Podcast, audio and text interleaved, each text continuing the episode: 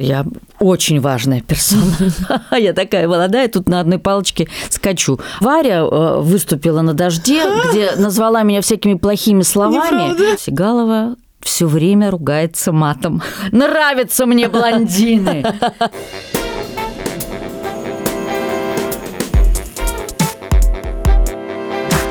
Привет, это подкаст в своем репертуаре. Мы говорим о современном театре и его трендах. Я Павел Руднев, я театральный критик, работаю и преподаю в школе студии МХАТ.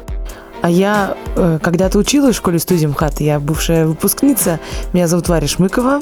Теперь я актриса кино и театра «Июль ансамбль».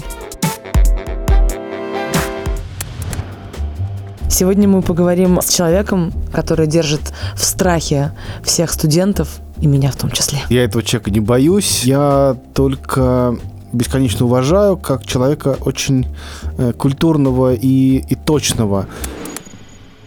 Алла Сигалова, все. Если говорить про школу-студию, то я занимаюсь там актерским мастерством, я педагог актерского мастерства. Да, надо сказать, что я возглавляю кафедру. Кафедра в Амхате называется кафедра пластического воспитания актера, а в ГИТИСе эта кафедра называется, дай бог памяти, кафедра сценического танца и современной хореографии. Вот как. Есть традиционное сценическое движение, да, которое, наверное, предполагает говорить о том, как э, артисту чувствовать физически себя на сцене. Хореография, она дополняет сценическое движение, является его частью, или это совсем другая специальность? Ну, мне кажется, что хореография, она наиболее близка вообще актерской деятельности, потому что хореография это и есть актерское проявление, только э, без слов. Вот и все. А сцен движения я вообще не понимаю, честно говоря, что это такое. Вот я когда училась в ГИТИСе, я не представляла, как я буду прыгать через стол или там залезать под стол и оттуда вылезать. Я вообще не понимала, для чего это нужно. Может быть, потому что у нас это немножко по-другому преподавалось, ну, это было сто лет назад, понятно, да? Сейчас, конечно, когда я смотрю на педагогов своей кафедры в Амхате, конечно, я восторгаюсь ими и понимаю, что совсем другой уровень уже занятий. Я хочу, как э, бывшая студентка актерского факультета, вставить свои пять копеек. То, что сцен движения, ну, как я вот сейчас уже для себя понимаю, это была какая-то дисциплина, чтобы развивать наши физические способности. Гимнастика. Ну, грубо говоря, я перечитала этику Станиславского, и вот этот вот пункт про то, что он пишет, что актер, но он должен быть сильным, он должен быть подтянутым, он должен быть, в общем, уметь все. Я вот придерживаюсь такой же системы, и наше сцен-движение я воспринимала просто как ну, физическую нагрузку. Уметь себя распределить, не врезаться в стол, уметь быть э, гибкой там, или, наоборот, статичной. И мне кажется, что хореография к этому вообще не имеет никакого отношения. Это отдельная прям, ну, вот как... Э, не дублирующая, да? Нет, нет, нет. Вот как Алла Михайловна сказала, что есть у меня, вот условно, есть у меня голос, да, а есть у меня тело. Это такой же голос. То есть человеку, который на вступительных экзаменах не продемонстрировал хорошую физическую форму, у него нет шансов стать студентом? То сплошь и рядом же это происходит. Я уже, честно говоря, устала биться, но я как старая уже черепаха, понимаете? Поэтому, а, когда я говорю, что этот человек будет болеть, ему будет сложно справиться с физически с нашей профессией, мне, как правило, не верят, и потом приобретают проблемы э, мастера. Хорошо, тогда вот такой контр-вопрос. Но есть же философия бодипозитива, которой вы наверняка знакомы, да, но феминистская идея, да, связанная да, с тем, конечно. что, значит, ну, как бы чморить человека да. за его физическое состояние невозможно. И это же отражается на театре. Как с этим сопрягаться? Но все-таки действительно это же вот важно, да? То есть... Понимаете, в чем дело? Внешнюю форму никто пока не отменял. И вот Варя э, выступила на дожде, где назвала меня всякими плохими словами. Было. Вот. А Значит, рассказывала, что я ее можно, можно я назыв... обзывала плохими словами, чтобы она похудела. Я вообще, в принципе, действительно очень жесткий человек, потому что наша профессия предполагает жесткое воспитание. По-другому не получается. А все время гладить по голове – это не метод, к сожалению. Вы знаете что? Самая полная дама всегда в тайне мечтает быть худой. А наша профессия требует вот таких вот э, моментов, и всегда всех девочек в Амхат поступающих первым делом я начинаю говорить о том, что вы обязаны привести себя в порядок. Потому что они же потом захотят сниматься в кино, а мы знаем, что телевидение и кино, оно Вроде ты не такой уж жирный, но ты почему-то расползаешься на экране до каких-то невероятных пределов. Mm-hmm. Потому что к какой-либо роли всегда можно набрать но привести себя в другое состояние очень сложно. Но есть амплуа, конечно, есть амплуа, и мы это прекрасно знаем. И во многом это связано с, с физическими данными. Просто так получилось, что интервью было часовое. А в итоге оставили 10 минут. Вырезали, да, Вырезали. как обычно бывает. Да. А я рассказывала, ну, прям целиком про наш спектакль с Аллой Михайловной, который мы делали на третьем курсе в школе студии МХАТ по рассказам э, Бунина. Пять рассказов о любви спектакль в учебном театре на новой сцене. Просто методы воздействия на студенток, которые должны привести себя в порядок, они были действительно жесткие. Но мне лично, как артистке с нестандартной внешностью, это никоим образом не, не сыграло там злой шутки. Или наоборот, там я вдруг не похудела на 20 килограмм и стала там, не знаю, супермоделью. Но я поняла, я прочувствовала свое тело, и сейчас, э, я не знаю, может быть, вам будет приятно, как моему педагогу, многие, кто приходит на спектакли движенческие со мной, говорят, что «А, какая вы легкая, удивительно. Там есть спектакль, где я хожу практически по стене, там с партнером, с Артемом Дуброй ногами, говорят, что это просто, это, как это сделать, это невозможно. А на самом деле вот тоже в тему бодипозитива, бодипозитив это же не распущенное тело, как мне кажется, в, этом слове две составляющих это тело и позитив. Позитив как какая-то абсолютная любовь, и тут нету места, как сказать, какому-то неряшеству, как мне кажется, какому-то запущению. Это ты находишься вот в данном теле и делаешь, как мне кажется, все возможное, чтобы тебе было комфортно, людям с тобой было комфортно, партнерам с тобой, твоему мужу, твоим, не знаю, друзьям. Вот у меня такие взгляды mm-hmm. на бодипозитив. Ну, мне кажется, что наша профессия предполагает, что мы работаем и над своим телом, и приводим его в порядок. И э, мы не можем, как бодипозитив, радоваться тому, что у нас есть. Вот я такой вот сижу, развалился, и мне хорошо. Нет.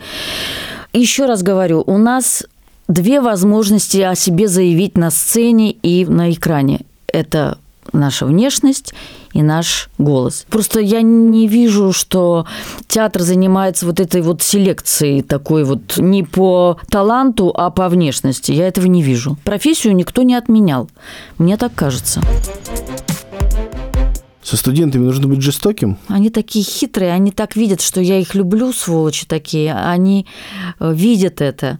И я понимаю, что это я пытаюсь это спрятать и быть такой старухой из Иргиль, но у меня не всегда это получается. И если я кого-то люблю, то я уже просто схожу с ума по этому человеку. Корректным надо быть всегда. А иногда надо ударить э, плеткой словесной. Надо сказать, что когда ты работаешь, то ты применяешь огромное количество всевозможных импульсов, средств для того, чтобы вызвать правильную, нужную реакцию, нужный рефлекс.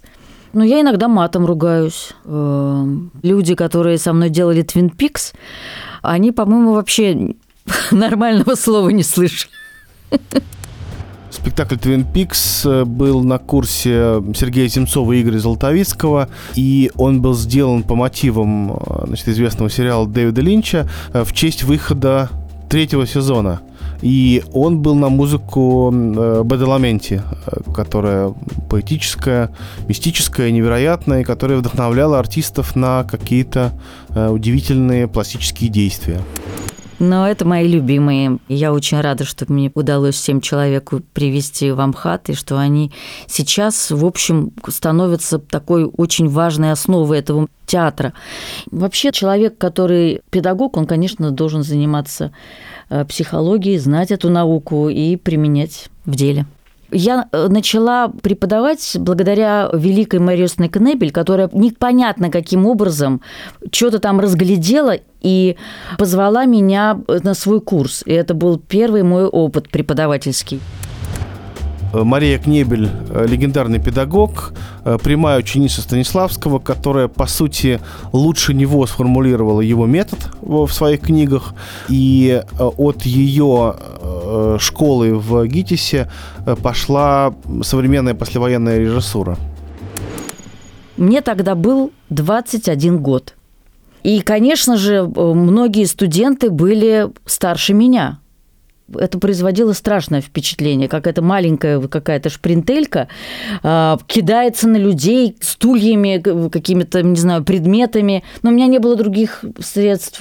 А потом, по мере того, как ты двигался в профессии, и ты приобретал уверенность в себе как педагог, тебе уже кидаться на людей, аки злая собака, уже просто не нужно. Единственный раз в жизни э, курс Андреева, с которым потом я очень задружилась, и до сих пор мы все переписываемся, общаемся. Я на них орала очень сильно. Они такие были все красавцы, и они все время меня пытались как бы немножко, немножко соблазнить.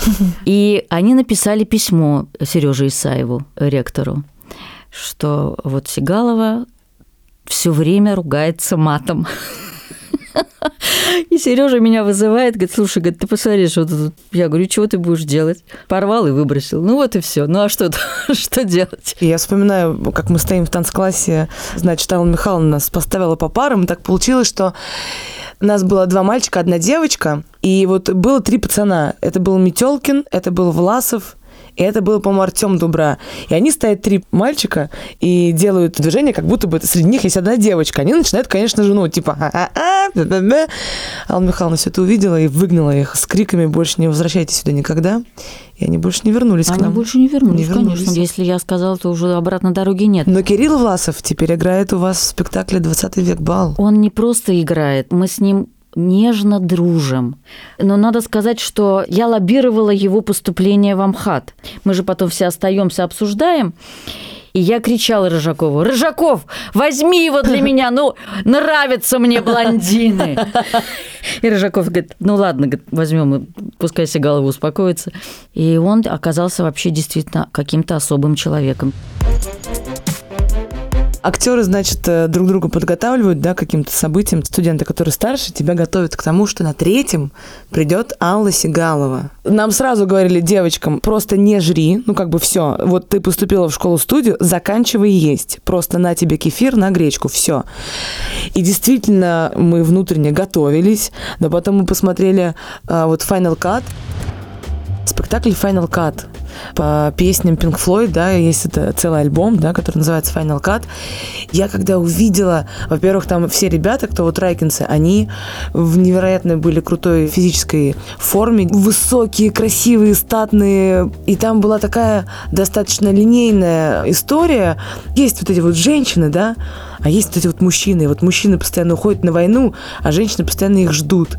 И вот это какая-то была там череда этих вот встреч, расставаний, как там они, не знаю, одни без мужчин рожали, как они этих мужчин там, не знаю, складывали в гроб. То есть это все так прям очень отзывалось во мне, что захотелось поработать с Аллой Михайловной. Это был, мне кажется, вообще мощнейший антивоенный спектакль и антимилитаристский. В финале все артисты погружали свои головы в грязь, да, и как бы, значит, уходили в эту жуткую страшную грязь и как бы мазались кровавой жижей, да, собственно говоря. Очень страшное явление. Спектакль снят, и его иногда показывают на канале «Культура». Я была под невероятным впечатлением, во-первых, потому что это был э, курс Райкина. Я каким-то образом себя внутренне к нему причисляла, потому что там была куча друзей. И я смотрела, конечно, на них как на героев. Э, вот в театральном центре на Страстном. Очень круто. А потом, значит, у нас пришла Алла Михайловна, и мы начали делать совершенно другую э, историю, и эстетически другую, и визуально другую. И было даже немножко как будто обидно. бы как будто бы обидно, да, что вот я понимала, что вот это любимчики, это было у меня такое ощущение. А вот мы, ну, потому что надо. Ну, потому что вот э, есть курс Аллы Сигаловой, и нам нужно сейчас сделать такой вот спектакль. Это правильное ощущение, потому что всегда бывает, э, что какой-то курс ты любишь больше.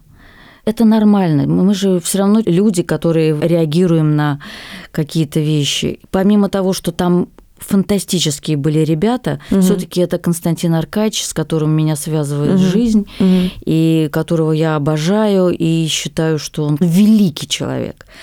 И поэтому мне так хотелось его порадовать, чтобы ему понравилось. Константин Аркадьевич был в восторге. Надо сказать, все спектакли, которые были на его курсах, они все были фантастические. Но благодаря нашему спектаклю с вами, Алла Михайловна, я теперь могу вот эту, знаете, вот историю, когда ты актер, да, но расплачься, расплачься. Легко вообще. У нас был часовой спектакль, и начиная где-то с пятой минуты заканчивался монолог у Ромы Васильева. Вот как я начинала, это так здорово. Это такой тренинг офигенный да, просто. Да, тренинг, конечно, да, тренинг. Да, да. Дипломный спектакль э, курса Рыжакова – это был спектакль «Пять рассказов о любви» по Бунину. Это единственный спектакль, который на кафедре очень забавно э, сказали, что они такие чистые, эти студенты, почему так много секса? О, боже. Удивительная была кафедра, где вот меня первый раз обвинили в том, что какого-то много секса когда на авансцене я стою на коленях перед Лешей Каманиным, расстегиваю ширинку. Наверное, зрителю, который сидит на новой сцене МХАТа, и он э, максимально близко видит э, это действие, наверное, ему не очень понятно, особенно когда спектакль без слов, только хореографический, и ты даже представить себе не можешь, ну, как, нет, ты можешь себе нафантазировать какую-то историю, но ты абсолютно не в контексте происходящего. Там было много эротических эм, па, всяких поцелуев, всяких там прикосновений мальчиков и девочек. И да. Но, кстати, вот к вопросу, почему я благодарна Алле Михайловне, как э, участник э, спектакля, я говорю, то, что на самом деле это неправда мы не лучше, чем о нас думают. Это, опять-таки, та же самая табуированная тема. В этом есть проблема там того же Юли ансамбля, что мы такие хорошие, мы такие милые, как будто бы никто из нас, но, ребята, ну, у меня есть сын, в конце концов. Ну, то есть, э, понятное дело, я занимаюсь любовью. И здесь Алла Михайловна скорее была таким ну не то чтобы даже проводником, но она абсолютно открыто говорила, ребята, у вас есть половая жизнь, но вы этим занимаетесь, и у всех краснели щеки, как будто бы, о боже мой, а что, о чем вы нас спрашиваете? Тут опять-таки тоже момент того, наверное, как тебя спрашивают, и во-вторых, немножко неудобная ситуация, что тебя об этом спрашивает педагог. Ты не всегда рассказываешь там своим родителям, близким, да, о каких-то своих там интимных э, переживаниях, а тут об этом говорит педагог. Но опять-таки, мы же в театральном, все немножко по-другому. И в случае спектакля «Пять рассказов о любви», я была очень рада, что можно настолько обнажиться.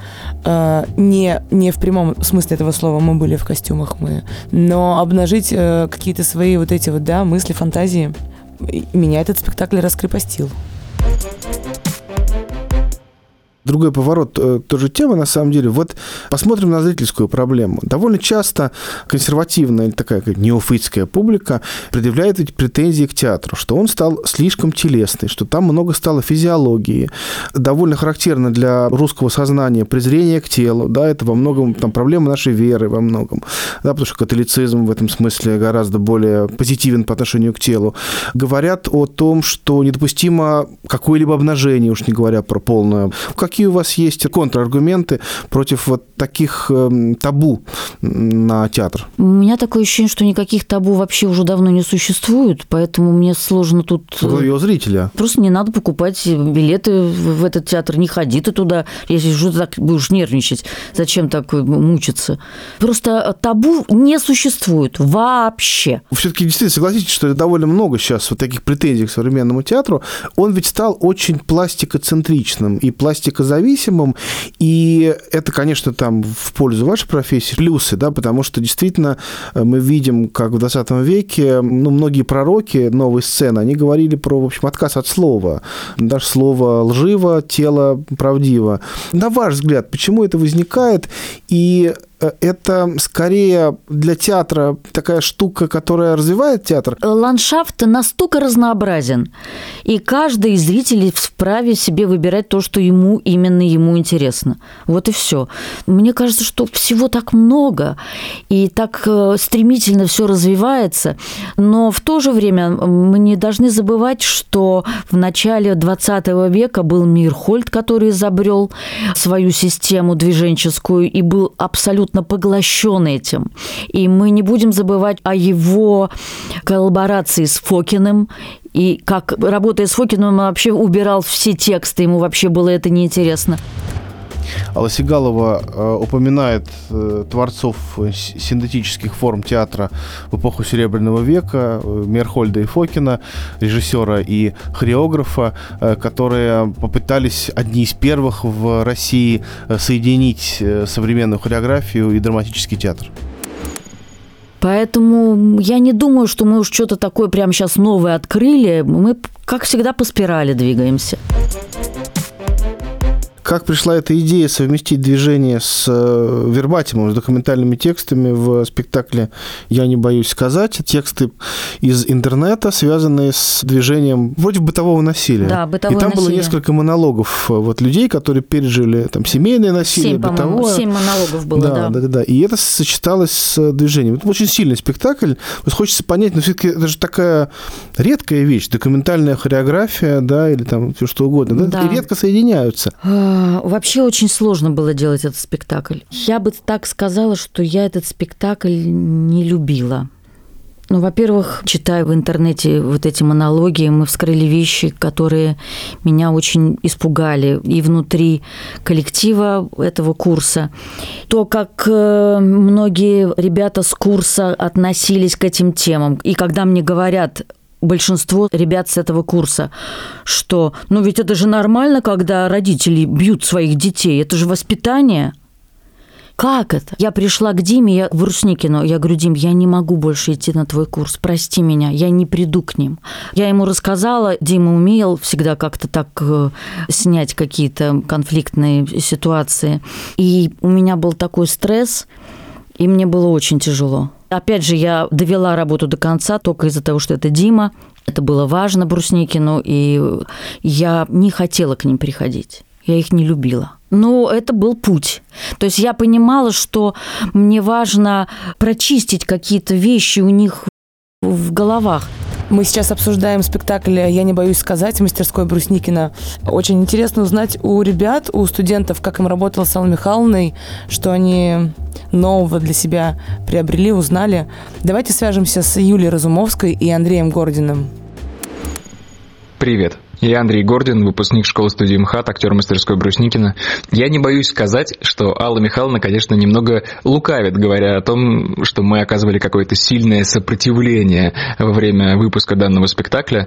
Конечно, у нас были долгие дискуссии о том, какие темы должны подниматься в этом спектакле и какие монологи должны там звучать. Но мне кажется, что это был такой живой процесс, это был диалог. Каждый пришел на репетиции э, со своим набором предрассудков. Я помню, что у нас действительно в какой-то момент возникла довольно напряженная дискуссия на тему воспитания детей. Мы обсуждали, можно ли в крайних случаях прибегать к насилию а, при воспитании ребенка. И тогда, наверное, треть курса была за, треть была против, а треть просто сидела, молчала, слушала остальных. Я вот лично выступал против. Мы должны просто об этом говорить. Иначе мы не на- не найдем выход никакой из этой ситуации. Мой монолог в этом спектакле был как раз о насилии со стороны родителя. Он был о парне, которого в детстве сильно избивал отец. э, И потом, когда этот парень вырос, э, у него пропали все эмоции. То есть он стал очень таким безэмоциональным, сдержанным человеком. И в этом монологе он как раз говорит о том, что, скорее всего, это как бы апатия, она возникла у него из-за насилия со стороны отца в детстве. Сейчас я вспоминаю об этом спектакле как о такой невероятно мощной физической нагрузке, подобно которой я до этого не испытывал. С каждого спектакля мы выходили насквозь мокрые от пота, совершенно обессиленные. Каждый взял от него столько, сколько смог и сколько сам хотел. Когда Алла Михайловна пришла к нам на курс, и когда мы начали обсуждать, я помню, э, что было всего лишь 4-3 человека на курсе, которые говорили, что для них нормально ударить ребенка в воспитательных целях. Остальные твердили в один голос, что нельзя бить, и это плохо, все это понимают. Возникли сложности с тем, что мы не понимали, что для кого есть насилие, и где проходит эта граница малейшая. Высказывание своего мнения, может быть, непрошенного, для кого-то тоже является насилием, а для кого-то нет. Переучивание с правши на левшу – это тоже насилие, а для кого-то это не насилие. Но есть э, видимое адекватное насилие, когда ты понимаешь, что нельзя бить человека. И мы считали, что это важно. Это был опыт, которого у нас никогда еще не было, такой быстрой включенности в процесс, такого быстрого выучивания всех движений. И это было интересно. И ты понимаешь, что у нее нужно пахать, и это здорово. У меня был монолог женщины, которая пострадала от физического насилия своего мужа, который ее избил, потому что считал, что его религия давала ему право это делать. И дошло до того, что когда она узнала, что он ей изменяет, он ее избил, а, забрал все деньги и бросил истекать кровью дома. И это произошло в Питере, это была реальная история. И я взяла эту историю, потому что я считаю важным, что никакая своя собственная мораль не дает тебе права заходить на чужие границы человека, моральные и физические. Я помню, когда мы были в Брюсселе, мы были на гастролях, и мы играли этот спектакль, и вся публика была иностранная. У нас были субтитры, которые шли сверху и переводили то, что мы говорим. И во время моего монолога один мужчина встал и ушел, и потом за ним ушла его женщина. И я подумала, что значит в этом монологе есть какая-то наверное, цепляющая тема, и может быть правда, а может быть для них неправда. И я подумала, когда есть отклик, любой положительный или отрицательный, для меня в тот момент это было важно. И жаль, что женщина тоже ушла. Вы поставили в школе студии МХАТ много прекрасных и даже великих спектаклей. Я вот не побоюсь Ой. этого слова, а, потому что, ну, какой-нибудь The Final Cut, мне кажется, да, это, это, это прямо невероятная да. штука. Вам не жалко, что эти спектакли очень короткие, коротко живут? Вам не жалко тратить время? Нет, во-первых, я не время не трачу, я занимаюсь самым благородным делом на Земле. Я педагог. Ничего благороднее педагога и медицинского работника вообще на Земле нет. Вот для меня. Мне кажется, что я просто я очень важная персона. Очень важная. И для меня очень важно, чтобы э, спектакль умирал, потому что спектакль – это такой пик, выплеск какой-то энергии. Он не может происходить долго. Может год, может два. Три уже начинается и я это не могу видеть. Я не могу видеть, как умирают спектакли. Это так страшно. В театре Моссовета из-за меня закрыли спектакль, который делал кассу, кастинг? Э, кастинг, да, потому что я сказала, что я больше не могу это видеть. И себя не могу видеть, потому что мы постарели на 10 лет. Нельзя делать вид, что Ха -ха, я такая молодая, тут на одной палочке скачу. А когда ты уже не можешь скакать на палочке, не надо сидеть на старом диване. Выкидывать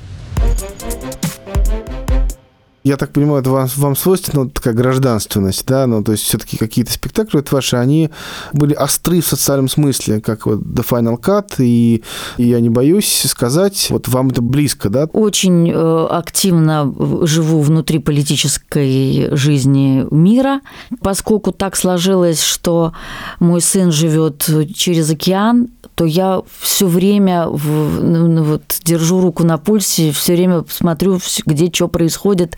Мне это важно. Эта боль, она дает вот это вот э, нерв, который необходим для того, чтобы вообще быть на территории театра. А что является тормозом для современного театра и образования сегодня? Вот что не дает ему еще больше рвануть? Я э, много, естественно, бываю в Америке, и несколько раз была в Juilliard School. Одна из самых известных мировых школ в области искусства и музыки в Нью-Йорке, да? Да, и, конечно, это поражает. Сцены для студентов в Juilliard School – это самые технически оборудованные сцены города Нью-Йорка. Если это залы, то они фантастические.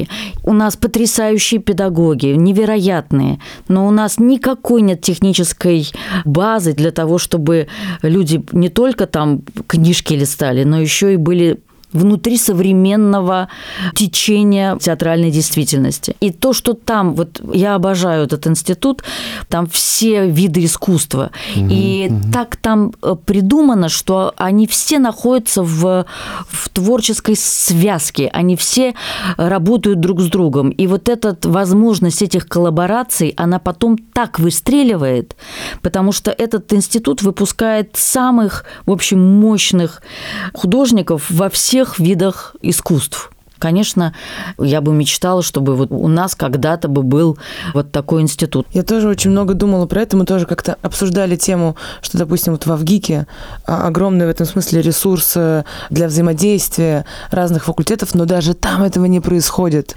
И в этом случае создать вот это вот комьюнити, да, в каком-то абсолютном сотворчестве, это, конечно, мечта. И я вот думаю про то, что у нас более-менее в школе-студии это было развито, но тоже только внутри актерского факультета. Конечно, мы ходим, смотрим показы друг друга, это интересно, но крайне редко увидишь какого-нибудь студента-актера, который зашел, там, не знаю, на выставку, там, на пятый этаж, на шестой, там, сценографов. И в этом смысле наше арт-пространство, э, я очень много в последнее время про это думаю, именно про театральную индустрию, что очень много как будто бы э, вот в отдельных этих разветвлениях на разные виды какой-то вот привилегированности, что вот мы актеры, мы вот это вот несем, а вот мы, кто там танцоры, мы вот этим вот занимаемся, а мы, кто художники, мы вообще никому не понятны, потому что мы вот это вот делаем. И хочется, да, какой-то коллаборации. Это какая-то такая убогость мышления, угу, угу. и мне кажется, что это проблема нашей ментальности. Образование самого... Э, Нет, мне кажется, что это ментальность. именно... Да, именно вот угу. каждый за свой огород. Угу, угу, и вот сидит на своей грядке и даже не интересуется, что там на грядке рядом это растет. Угу, угу. Это удивительное качество нашей какой-то ограниченности, потому что ни в Гарварде, ни в Джулиард, ну нет такого. Ну нет, все общаются, все вместе что-то придумывают, и это колоссальная важность, потому что это пучит человека, который учится. Mm-hmm. И это, это пучение, оно необходимо. А потом, вы знаете, что вот на Западе очень важно, вот если ты учился, допустим, в каком-то институте, то э, вот эта общность, эта институтская, она сохраняется на всю жизнь. И вот они вместе все время что-то строят, они вместе поддерживают институт, из которого вышли. Мы же это прекрасно знаем, что большинство э, э, институтов, университетов, допустим, в Америке, живут на деньги, которые жертвуются теми людьми, которые были воспитаны здесь. Да. И это миллионы даются. Это тоже ментальность. Мы вообще какие-то очень недружелюбные, в какой-то обороне находимся. Это такая проблема, это ментальная проблема.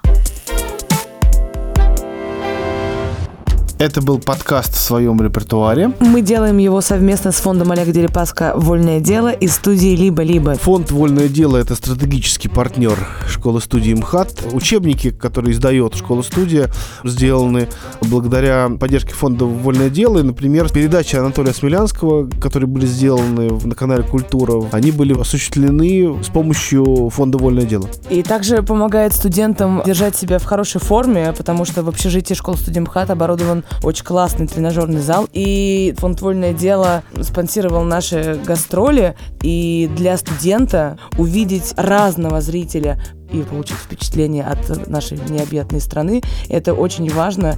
Фонд помогает студентам материально, стипендии и гранты для преподавателей.